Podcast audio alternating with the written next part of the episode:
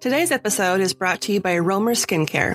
Based out of Chicago, Romer launched a work from home clean skincare line that covers all your skin needs. They proved that you don't need a million serums and eye creams to get better skin. Why we love them. Clean ingredients and effective results with just a simple three step routine that you and even your partner can share. Romer Skincare is offering our listeners 15% off and a gift with your first purchase by using code LISTENER15 on their website, romerskincare.com. That's R O M E R skincare.com. No stress, no clutter, just happy skin.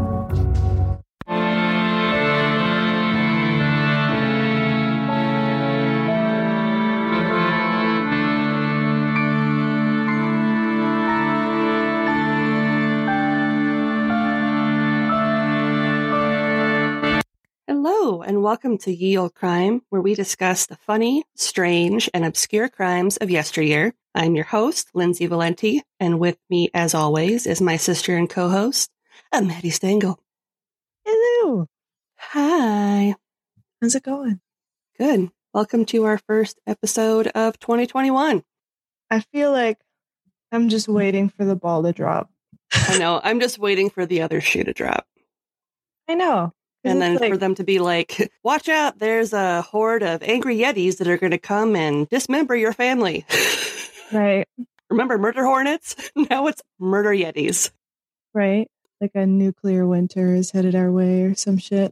Yeah.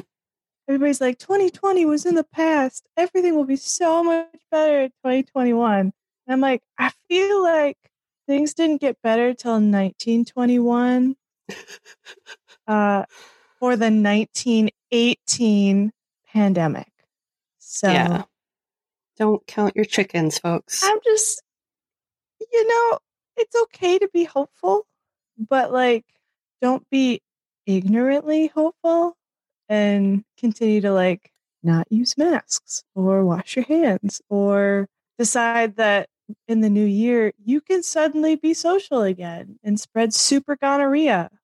Uh, just be, be be careful. We love you. Mhm. Stay inside.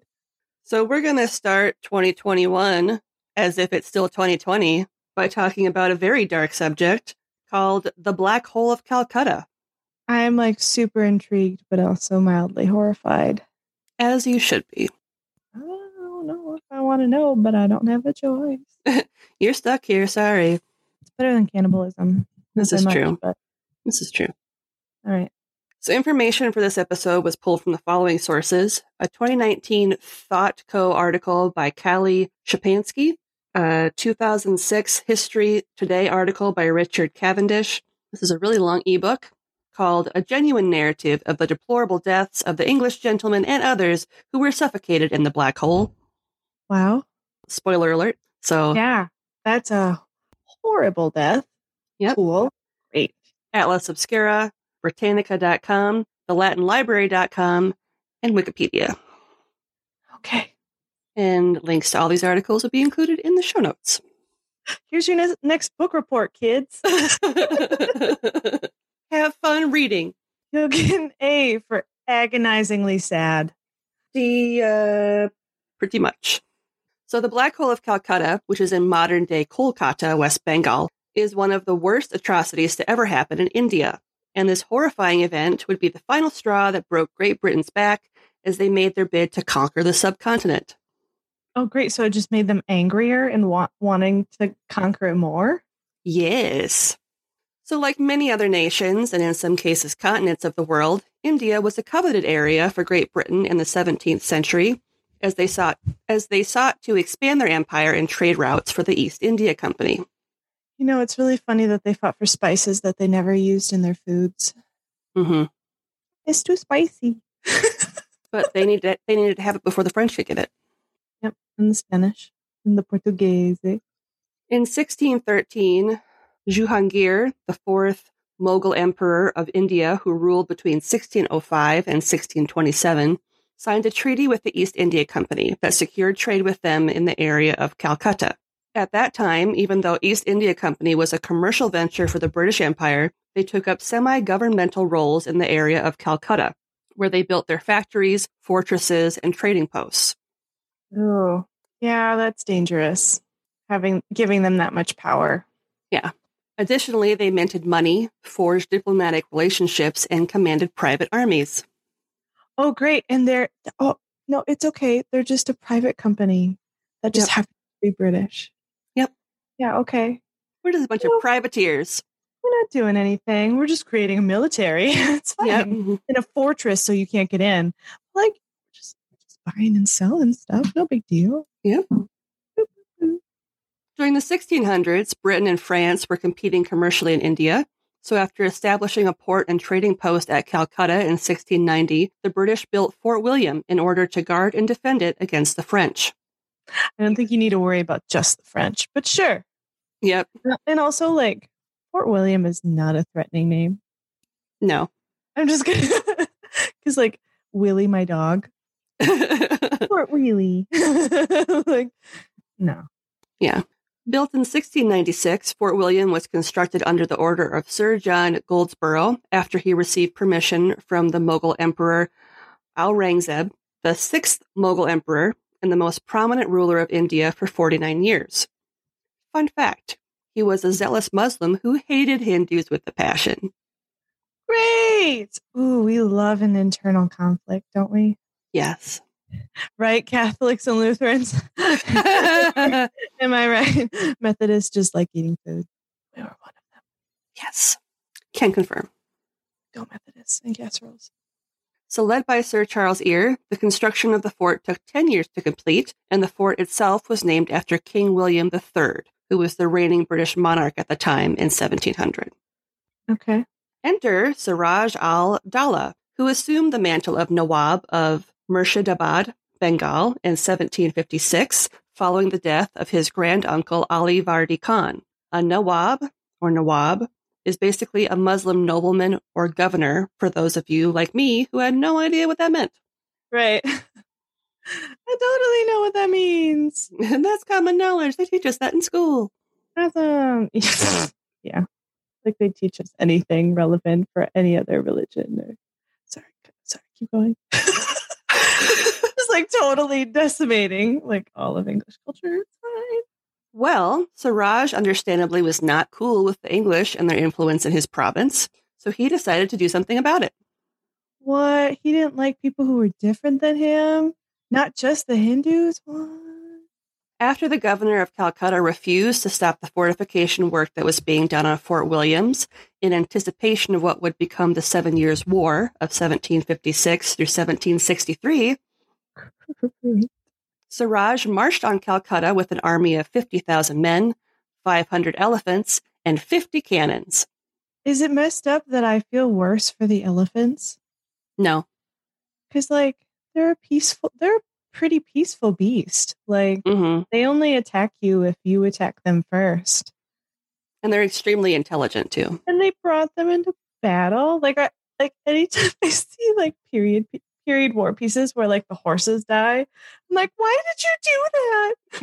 they didn't do anything. They loved you and just wanted to eat twigs and hang out.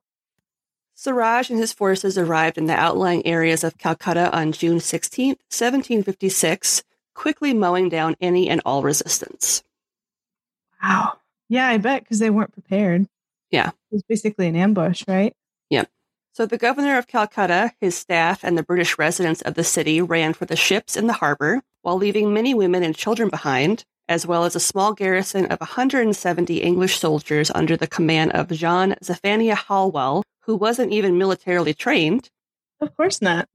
He was the company's zemindar. Basically, he collected taxes and maintained law and order in the fort, and he was trained as a military surgeon. Yeah, he was woefully underprepared for this. Yeah. I feel really bad for the women and children. Yeah. So Fort William had two mortars, aka cannons, but the bulk of the gunpowder needed to fire them was too damp to use, and the grape shot they would have used for ammunition had been compromised by worms that had slowly eaten it while it was in storage. Oh, shit. So for those of you that don't know what grape shot is, because I didn't, I don't know. You know like that Bullet Bill character from Mario? Who's like the big bullet? Yeah, think of that guy, but full of a bunch of tiny cannonballs. that will explode like buckshot upon impact. That's what grape shot is. Oh my God. Yeah. Oh my God. That would be awful. Yeah, it's horrifying. Oh my God. No. After three days of intense fighting, the British forces at Fort William surrendered on Sunday, June 20th, 1756. As I mentioned, Hallwell had zero military experience, and he thought that surrendering the fort would be the end of it. Unfortunately for Hallwell, he couldn't have been more wrong. Oh, honey. Oh, no. Oh, you can't think that people who attack you just randomly with, what was it, 500 elephants? Yeah. Is just going to be like, thanks for letting us win. Bye. Yeah. like, they didn't care if the women and children got out. yeah. Yeah, they're not going to care about you, buddy. I'm sorry.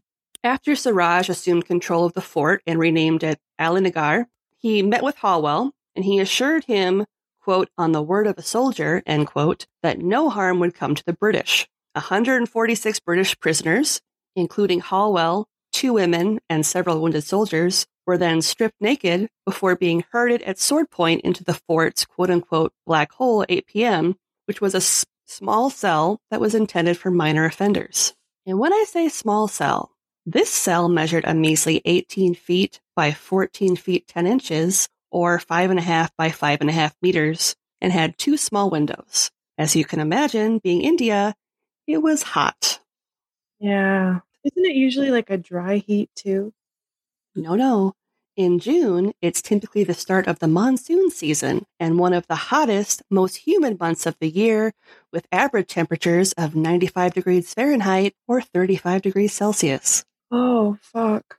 And with the humidity, who knows like how hot it actually was. Yeah. Oh no. Over like a, almost 150 people?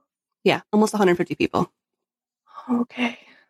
Most prisoners passed out from dehydration and were crushed under the weight of others trying to gain access to the windows and fresh air. The rest fought over the small amount of water they'd been given, in addition to screaming and begging the guards for mercy. And this was in the ground, right? Like the a pit. It was like a pit with a top over it. Okay. So so kind of like a well, it'd be I just think of the Ninja Turtles. like a little So it was like built, it was a solid, like square ish cell that was built in the ground. Okay. So it was like in the side of a hill type thing. Okay. So Hallwell, who, spoiler alert, survived the ordeal, Oh no. he wrote about the conditions in the cell and the horrors that he and the rest of the prisoners suffered in a lengthy piece, which I quoted above, entitled A Genuine Narrative of the Deplorable Deaths of the English Gentlemen and Others Who Were Suffocated in the Black Hole. And what I'm going to share with you are a few excerpts. Okay. The dungeon was strongly barred was a strongly barred room, and it was not intended for the confinement of more than two or three men at a time. There were only two windows and a projecting veranda outside, and thick iron bars within impeded the ventilation, while fires raging in different parts of the fort suggested an atmosphere of further oppressiveness. The prisoners were packed so tightly that the door was difficult to close because the door swung inward instead of outward. Oh no. Okay. One of the soldiers stationed in the veranda was offered 1,000 rupees to have them removed to a larger room. He went away but returned saying it was impossible. The bribe was then doubled and he made a second attempt with a like result. The Nawab, or Siraj, was asleep and no one dared wake him. By nine o'clock, several people had died. This was an hour later, and many more were delirious. A frantic cry for water now became general, and one of the guards, more compassionate than his fellows, caused some water to be brought to the bars, where Mr. Hallwell and two or three others received it in their hats and passed it on to the men behind. In their impatience to secure it, nearly all was spilled, and the little they drank seemed only to increase their thirst. Mm, Self control was soon lost. Those in remote parts of the room struggled to reach the window, and a fearful tumult ensued, in which the weakest were trampled or pressed to death.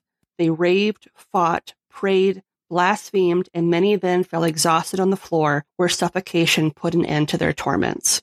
About 11 o'clock, the prisoners began to drop fast. And that's the end of the excerpt. awful.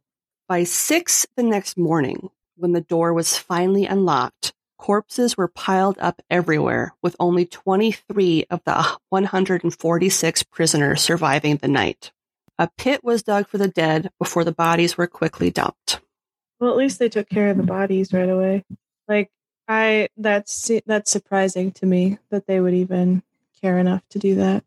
So, side note modern scholars believe that these numbers were exaggerated and that it is more likely that 64 to 69 prisoners were put in the cell, of which 21 survived. Even with that reduction in number, it's still awful. Yep. but not as horrific as it was purported to be.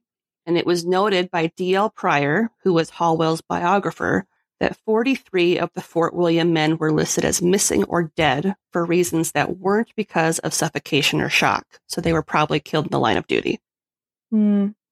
The story that they were all naked has also been exaggerated, as all of the prisoners were fully clothed, which makes it that much worse because they would have had Yeah. all that extra fabric adding to the heat. Yep. Yeah, that does make it worse.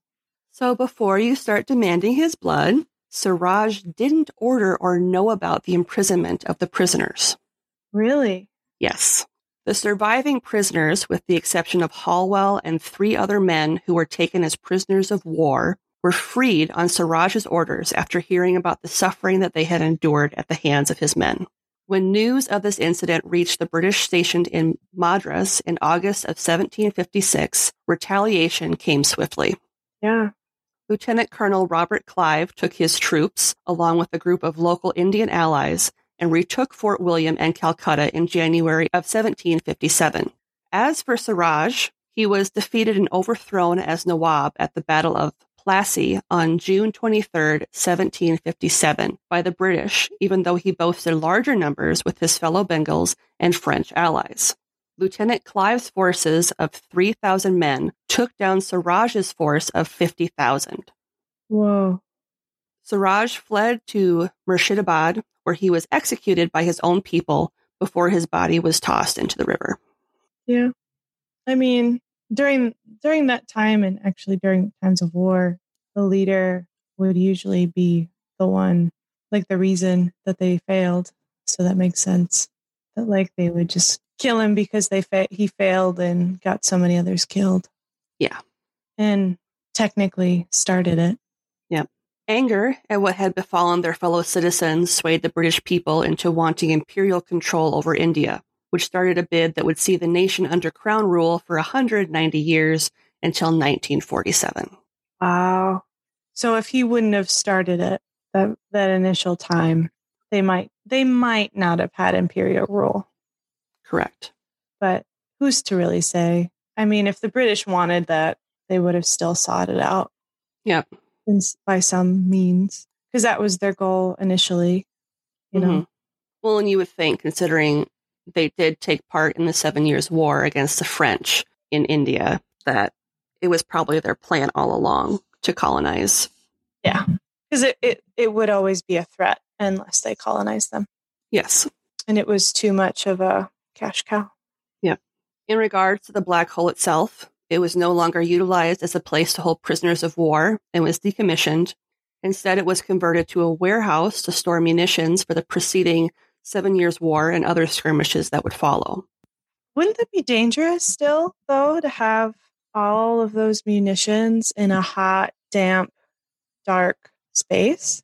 You would think so, but Like, I'm glad nothing happened, but like, I don't know. Totally. I'm under the impression that regardless of where you would have been in India at that time, storing things that were not stored, it would be very hard to not store things in a hot, damp place. yeah, I suppose, especially during monsoon season. Yeah. That makes sense. A monument commemorating the British soldiers and civilians who died during the incident was erected in Fort William in 1901 at the original site of the Black Hole before it was moved in 1940 to St. John's Church, which is pretty close to where the fort was and still is. Mm-hmm. What follows is a list, according to Hallwell, of the victims that passed in the Black Hole and those that survived. Quote, of counsel, E. Eyre Esquire, William Bailey Esquire, and the Reverend Gervase Bellamy. Gentlemen in service, Messrs. Jenks, Reveley, Law, Coles, Valacourt, Jebb, Toriano, E. Page, S. Page, Grubb, Street, Herod, P. Johnstone, Ballard, N. Drake, Kearse, Knapton, Gosling, Robert Bing, Dodd, Dalrymple, V. Ament Theme. Military captains Clayton, Buchanan, and Witherington. Lieutenants Bishop, Ifays, Blagg, Simpson, and Bellamy. Ensigns Packard, Scott, Hastings, C. Wedderburn, and Dumbleton. Dumbleton, what a name. Right? Sergeants and company Sergeant Major Abraham, Quartermaster Cartwright, and Sergeant Blue. Sea captains Hunt, Osborne, Purnell. Is noted that he survived the night, but he died in the morning. Mm. Yeah, that's a bummer. Messrs. Carey, Stevenson, Guy, Porter, W. Parker, Cocker, Bendel, Atkinson, Leach, and there are a couple that he didn't list. And the list of the men and women who survived their imprisonment in the black hole include Messrs. Hallwell, Secretary Cook, Court, Lushington, Burdett, Ensign Walcott, Mrs. Carey, Captain Mills, Captain Dixon, Mr. Moran, John Meadows, and 12 military and militia, which included blacks and whites. But of course, their names couldn't be included. Oh yeah, no, screw them. What were they defending? Their their people? Ugh, gross. No one needs to know who they are. Nope. Awesome. And to close out the story, to go on a bit of a tangent, even though this was a real event and people did die, there are many who believe that the Black Hole of Calcutta was a scam that was inflated by Hallwell and others in the British Empire to justify colonizing India to push out the French and their trade influence on the nation. I mean, we've heard it before. Yeah. As as much as I don't want to say it, history has shown that wars have been started for much less. Yeah. So, as much as I I I mean I'd like to believe that it didn't happen because it sounds really horrible, hmm but at the same time, it could have very it could have very well happened. Yeah. I just, I just can't see someone blatantly saying that a large number of people died and naming them by name. Mm-hmm. You know what I mean? Like, I just can't Yeah. see that being a thing. Yeah. That would take balls to do that. Yep.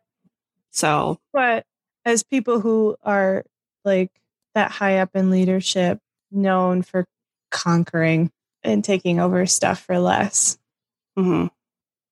I don't know. I can see it. I can. I can also see it as being like an excuse, like something much more, much more minor happened. Yeah. And I'm still blaming it.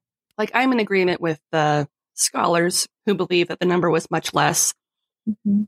and that it was inflated to um, To justify. To justify and sort of rally people behind it. Like, oh my God, all these people were shoved into this room. We have to retaliate because they're savages. Yep. You know, like, Yep. I mean, that's that. That's what they were doing for years, like with the Native Americans in America. You mhm. know, like the first people of America, they said that they were savages and Mhm. terrible, and used that as an excuse. And even though we separated, uh, we perpetuated that idea too. So, Yep.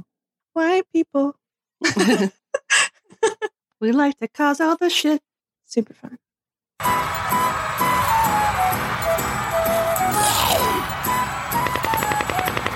Welcome. Hey everyone, I'm Michelle. And I'm Tom. And we are Apocalypse in Review. We're a comedic podcast that rates and reviews movies in the apocalypse genre. We run a synopsis, play some games, and also have commentary from us watching the movie. Dun dun dun. Ah, he did. If you enjoy movies and lighthearted podcasts, come check us out on your favorite podcast platform. Thanks for listening.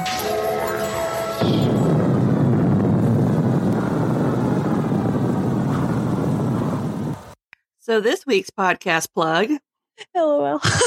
LOL, to transition to something a little bit better, is the podcast Apocalypse in Review, Very fitting. right? I thought so. Yeah, good choice. So Michelle and Tom are a hysterical couple and they watch apocalyptic movies where they um will kind of go they'll read you the synopsis of the film and they'll go through and critique like what it was about and they come up with kind of fun games to talk about the game or talk about the movie. Okay. Like they do things like give eulogies to some of the characters that died in the movie and things Oh, like that. Okay. So I was very lucky to guest on their show last year and we discussed the movie Pompeii. Okay. which was a hot piece of garbage. Yeah. Not a defining moment in cinema. No. That's for sure. And I'll include a link to that episode in the show notes because it was really fun and funny to discuss that movie with them. I bet. But yeah, if you like to hear about apocalyptic movies, both good and bad, I would highly recommend you check out their podcast. And we will include a link to their podcast in the show notes. Awesome. And this week's question comes from Amanda of the Terrible People Doing Terrible Things podcast. Also fitting. Super fitting. Yep. If you were reincarnated and had to choose between coming back as a three legged cow or a two headed pig, which would you choose and why? Uh, I would choose to be a three legged cow in India because it would probably symbolize um, some sort of luck and perseverance. And they don't typically eat cows, they worship them.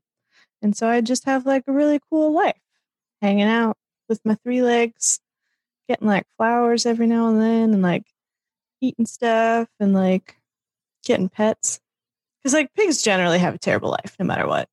See, and that's interesting because I would choose to be a two headed pig because I'd be so weird looking that my chances of being butchered would be highly reduced. And I would instead become a bit of like a sideshow attraction. okay. which I'm okay with being a freak. So it would be it'd be kind of fun to see what life like a two-headed pig would be. Yeah. I feel like I'd be kind of like Wilbur, where I'd be some pig and I would travel to county fairs and be well taken care of. I can see that. And if I was reincarnated today, I would be so famous on Instagram, You would. Ariana Grande would probably adopt you or something. probably. Or like Matthew McConaughey would want to have me on his ranch or something like that. There you go. Doesn't he have a ranch? I feel like he has a ranch. I don't he know. probably does. He seems like somebody who would. He'd be like, all right, all right, all right. I need that two headed pig. I'll, I'll put you in my Lincoln. Just got it. I take all of the Lincolns because I am a spokesman. Do you want a Rolex watch, two headed pig? Sure. I'm going to put one on all of your hooves. So you always know what time it is with both heads. LOL, you can't read. I won't put you on trial, I promise. Just don't eat my, the faces off my babies.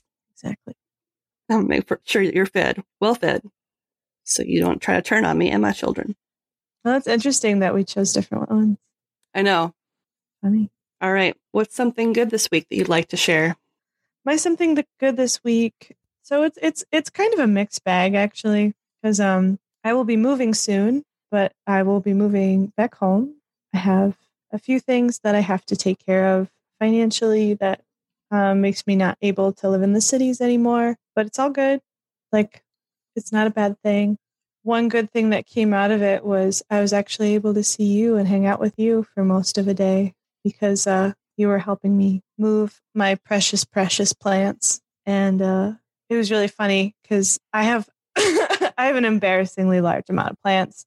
And what's funny is it's really not that much, but when you put it all in a Honda Pilot, there's a, there's a lot, and it was just kind of nice because we saw mom and dad for a little bit, and mom seemed kind of excited to take care of my plants, which I thought was kind of cute before I get there. So it's kind of a it's it's one of those things that's like it should be a bummer, but I don't I can't bring myself to think it is because I feel really lucky that I'm able to fall back on someone and save up money so that hmm I can take care of some medical stuff that I need to take care of.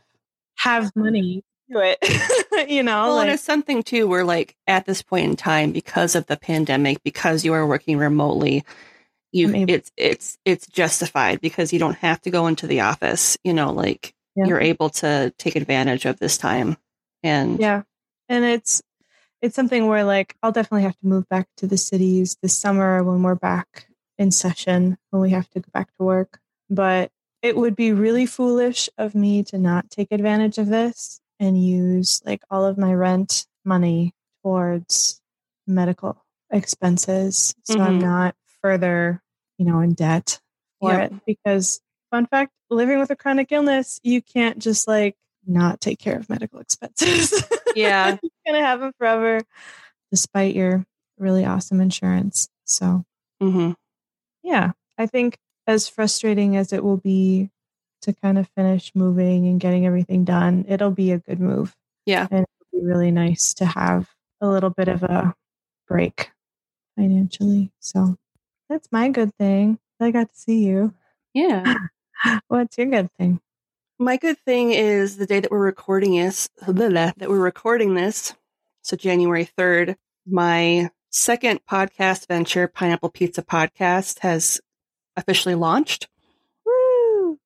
So we have basically like a month's worth of content that all came out today. So you can binge listen to it before we resume normal content next week. So it'll kind of give you a taste of what we're going to be talking about. As we've mentioned on an earlier episode, it's a joint venture between myself, Emily from the Drink Drunk Dead podcast, and Ashley of the Studying Scarlet podcast, where we discuss mythology, cryptozoology, and urban legends uh, for um, different areas. So the episodes that all came out on January 3rd cover cases and um, stories from Japan.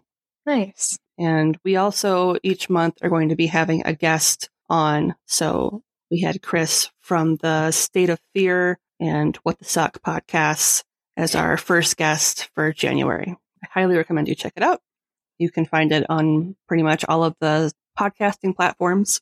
And the second something good that I wanted to mention is that starting this month, we will be releasing two mini episodes where we will have guests from other podcasts on and we will be quizzing them on Victorian slang terms to see if they can guess what um What on earth we're talking about? yes to guess if they can figure see if they can figure out what the heck these terms meant so awesome.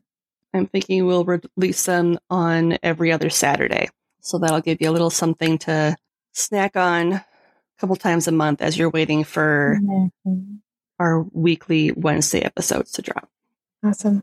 Yeah, I think that's great. i think it'll be fun i've already got some people lined up who are interested in Doing it. and doing it so Cool. That'll be good shall we We shall. You can find us online at yeoldecrimepodcast.com. We're also on Twitter at yeoldecrimepod and on Instagram at yeoldecrimepodcast. You can email us at yeoldecrimepodcast at gmail.com. We're here. Just, Mhm. you know, Hanging out. we respond to every email we get. So It's true. don't feel like you can email us and then we're going to ignore you. We won't ghost Mhm. you. Gross. Who are you? Uh, a great way to support the show that's free would be to leave a five star rating and review. I would like to start reading some of them on the show. So the first one I am going to read is one that we just received. And this is from Aaron623 on Apple Podcasts. And they say, making historical crimes interesting. Five stars. I stumbled upon this podcast and it is now one of my favorites. I love learning about historical crime while feeling like I'm talking to my girlfriends and not a history lesson. I 100% recommend if you like to laugh and learn at the same time. That's so nice. Thank you, Erin. That's really nice. That just makes me feel great.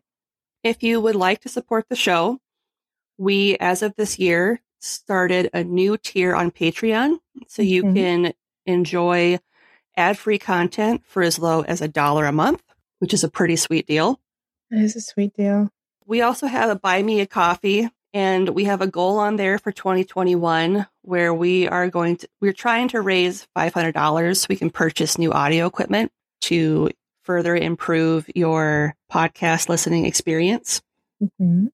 So if you would like to make a one-time donation to help us achieve that goal, you can do that on Buy Me a Coffee. And lastly, you can purchase merch on our TeePublic.